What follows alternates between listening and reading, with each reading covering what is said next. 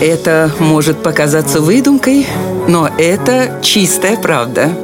Удивительные истории на радио 1.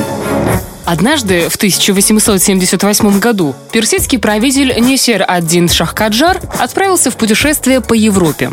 Там он впервые в жизни увидел казачью джигитовку. Она настолько его впечатлила, что Жах обратился к великому князю Михаилу Николаевичу Романову с просьбой посодействовать созданию в Персии казачьего отряда. Спустя год эта просьба была выполнена. Причем персидской казачьей бригадой руководили русские офицеры и содержали ее на российские деньги.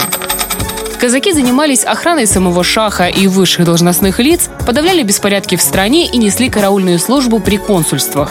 Историки полагают, что создание этой бригады явилось хитрым ходом российских дипломатов. Так они укрепили свои позиции в Персии и заручились поддержкой местных элит. Самые ощутимые плоды это дало в Первую мировую войну, когда персы не стали поддерживать в ней Турцию и даже позволили русским войскам беспрепятственно пройти по всей территории. В 1920 году персидскую казачью дивизию расформировали, и хотя существовала она недолго, но все же это была удивительная история.